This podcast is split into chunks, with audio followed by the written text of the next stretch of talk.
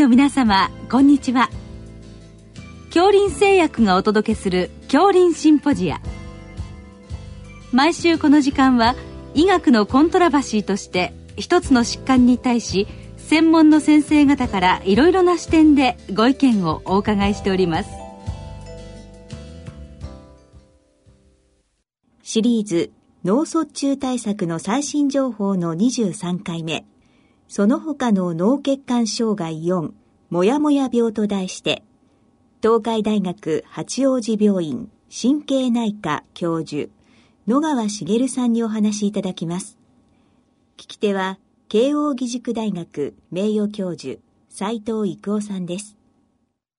えー、今日はもやもや病ということでよろしくお願いいたします。お願いしますえー、こういう名前がついておりますので、これ日本の先生が見つけた病気ということになりますか？おっしゃる通りでございます。この疾患自体は、あの、日本人に非常に多い疾患でございまして、まあ、もともと、慶応大学の工藤先生、あるいは東北大学の鈴木二郎先生が先駆的なご仕事をされたあご病気でございます、うん、このもやもやっていうのは、こう、タバコの煙みたいなイメージそうなんですね。先生おっしゃる通りでございまして、うん、あの、このもやもや病の名前の由来ですけれども、まあ、別名ウィリス動脈瘤閉塞症というふうにも呼ばれますけれども、えー、両側の内頸動脈の終末部からウイリス動脈瘤にかけて血管閉塞をきたす原因不明の病気でございまして、えー、脳血管造影でもやもやした血管が移ってくるために、まあ、この名前が付けられたわけなんですね。あの、その、病気の本体と違うところがもやもやと見えてるということですか？実際はですね、このもやもや血管はですね、実はこの閉塞性病変の進行に伴って発達した側袋に他ならないと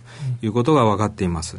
で、その狭窄部の病理学的な特徴としてはですね、えー、内膜平滑筋細胞の増殖、あるいは男性繊維の増生、それによって内男性板というのが屈曲蛇行することが特徴というふうに言われています。うん、あの、これ、まあ、東アジア、日本、韓国、中国に多い病気なんでしょうか？そうなんですね。まあ、この疾患は、あの、我が国や、あるいは韓国をはじめとする東アジアに非常に多いんですけれども、2003年のあの、全国疫学調査では人口10万人あたり、だいたい有病率が6.03ということですね、うん、男女比は1対1.8ということで女性に多いとされていますところが最近になりまして北海道で室会調査が MRI を用いて行われましてその有病率はですね10万人あたり10.5ということですんで大体日本で、えー、1万人ぐらいの患者さんがいるんではないかということが言われてます。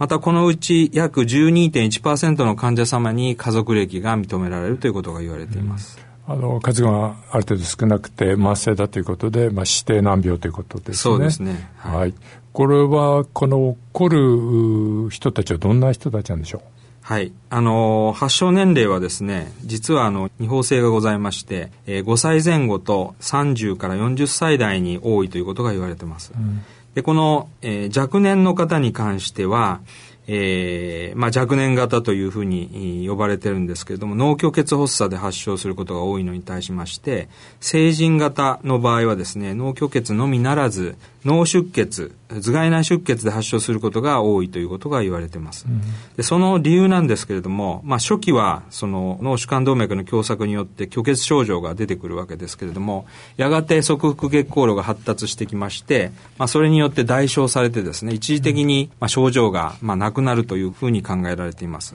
しかし、まあ、晩期にはですね、脆弱な側腹血行路が破綻して、頭蓋内出血を生じるんではないかということが、まあ、考えられているわけです。うん、で、えー、成人型の虚血発作の原因の一部には、動脈硬化の進展も関与しているんではないかということが言われています。うん。あの、これ小さいお子さんで、まあ、脳梗塞なんでしょうか？になる人は、はい、まあ、これで起こってくるという人が、まあ、相当多いということになるんでしょうか？そうですね。あの、お子さんでまず発症する方が多いわけですけれども、どういった方にですね、そういったあの、もやもや病を疑うかということなんですけれども、まあ、小児例では TIA、あるいは脳梗塞で、えー、発症する方が多いわけなので、うん、えー、例えばですけれども、泣いた後やですね、うん、体育の授業で激しい運動をした後、うん、あるいは音楽の授業でハーモニカを吹いた後とか、あるいはラーメンなんかをですね、夫婦、えー、言ってですね、冷まして食べたような時、うん、あるいは過換気をした後などにですね、うん、そういったあの意識消失や、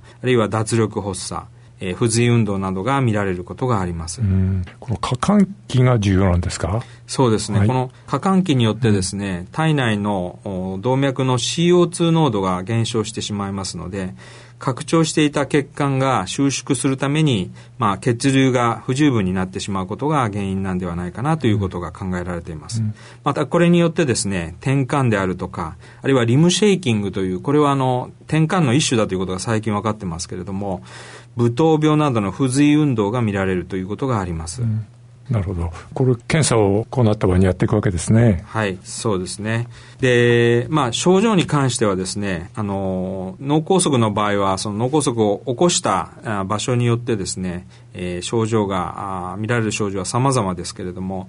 例えば知能低下や、あるいは失語、変麻痺、えー、視力障害などが出現することがあります。で、えー、若年の方でですね、精神運動発達に障害をきたしたような場合は、就学があうまくいかなくなってしまうということもございます。で、成人例の場合はですね、また出血型が多いわけですけれども、大体20%ぐらいを全体の中で占めておりまして、拡張した線通子に微小動脈瘤というのができますので、それが破綻することによって、脳実質内の出血、あるいは脳室内の出血がしばしば見られるということがあります。症状としては突然の頭痛、あるいは意識障害や変麻痺などをきたして重症化することもあります。うん、なるほど。この、まあ、こういったったさまざまな症状が起こるわけですけど、まあ、検査としてはどういったことをやりますか、はい、まあ血管造影で、うん、まあそのもやもや血管というのがああるということをまあ証明する必要があります。あともちろんその内頸動脈終末部、あるいは前及び中大脳動脈の筋位部にですね、そういった狭窄部が認められるということが条件になってるんですが、うん、以前はあの、これが両側性にないとですね、えー、成人型ではもやもや病というふうに認められなかったんですけれども、実はあの、家族性もやもや病の検索によってですね、えー、家計の中に変則例もあるということが分かってまいりまして、うん、2009年の改定診断基準からは両側性であるという必要はなくなっています。はい。ということで、まあ、なかなか難しい病気のようですけれども、これは、まあ、遺伝子は分かってきてるんでしょうか？はい。えー、最近ですね、あの、遺伝子がですね、原因となる遺伝子というのが分かったわけですけれども、今までもですね、あの、様々な、あの、遺伝学的検索が行われてまいりました。というのは、12%もですね、家族歴があるということで、まあ、検索を行ってきたんですけれども、まあ、これが、あの、原因遺伝子が分かったのはですね、最近の、まあ、遺伝学の進歩によるところが非常に大きいと思います。で、2011年にですね、あの、本邦の家族例を用いたゲノムワイド関連解析、いわゆる GBAS を用いてですね、第17遺伝子に、えー、RNF213 という遺伝子が見つかっています。これ感受性遺伝子ということになるわけですけれども、本邦の家族例の95%、後発例の79%に、この RNF213 の変異があるということが分かっています。で、一番重要なこの変異がですね、C 末端の14576という場所に G から A に、変異するものがあった場合に、これはあの、アルギニンをリジンに変える密線変異なんですけれども、これがあった場合に、えー、この発症が多くなるということが分かっています。うんで、この竹を有する場合ですね、本疾患を発症するオッズ比は日本人で、えー、339倍と、韓国人でも136倍に達するということが言われています。うん、ただし、あの、ヨーロッパにもまあ、もやもや病というのはあるわけですけど、あの、ヨーロッパの方ではですね、この変異はほとんど見つからないということで、やはりこれはあの、東アジア独特の、まあ、変異であるということが、あ分かっているわけです。うん、はい。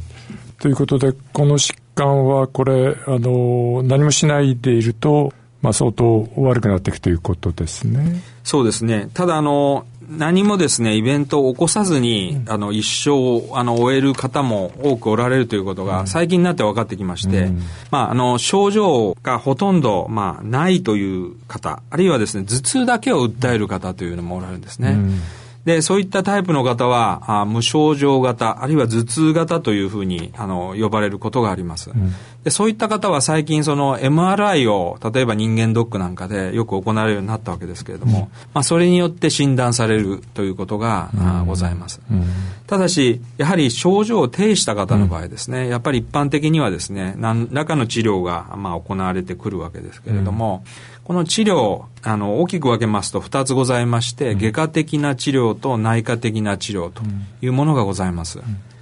で外科的な治療もさらにあの2つ大きく分けて分かれまして1つはあの直接血行再建術、うん、これはあのえー、頭蓋内の中大脳動脈と、それから頭蓋外の線側頭動脈を、まあ、吻合する手術ですね、うん、バイパス術というふうに呼ばれてますけど、直接バイパス術を施行するものです。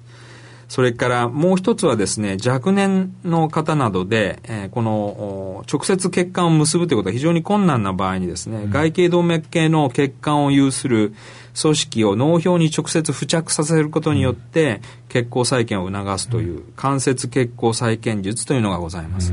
なるほど。そういった結果的な、まあ、テクニックが非常に重要だということですけど、これは、その効果を大規模試験で見られてるんでしょうかはい。で、えー、まあ、あの、この虚血型に関してはですね、そのつなぐことによって実際に症状が取れるので、まあ有効だということが分かっているわけですけど、うん、問題はですね、出血された方、出血型に対してこの手術が果たしてその有効かどうかということがよく分かってなかったんですね。うん、で、最近になりまして、あの、本邦でですね、えー、出血型に対して両側の STA-MCA 吻合術が、まあ、その後の再発を予防するかどうかということを、あの、検証するですね、RCT である、ジャムトライアル、うん、ジャパンアダルトモヤモヤトライアルというのが行われました。で、これを、まあ、5年間にわたって追跡したところですね、手術群の方が、やはり非手術群に比してですね、優位に再出血が少ないということが分かってきまして、まあ、こういったあの出血例に対してもですね、この直接血行再建術が最近では行われるようになってきています。うん。まあ、それ以外に、まあ、内科的な治療ですね、うん、えー、として、まあ、あんまり高いエビデンスはないんですけれども、まあ、若年の虚血型に対して抗血小板薬の投与、あるいはシロスタゾールという、まあ、あの、血管拡張作用がある抗血小板薬ですね。あるいはケタスであるとか、セロクラールであるとか、カルシウム拮抗薬といったような薬剤が使用されることがあります。はい。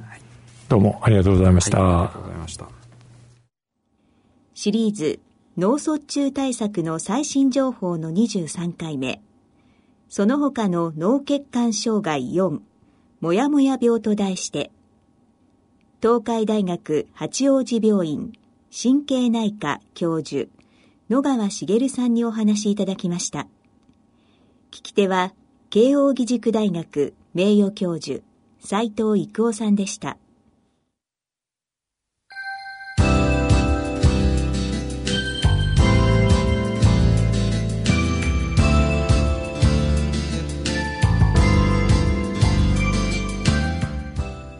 それでは恐林製薬がお送りしました。恐林シンポジア。来週をどうぞお楽しみに。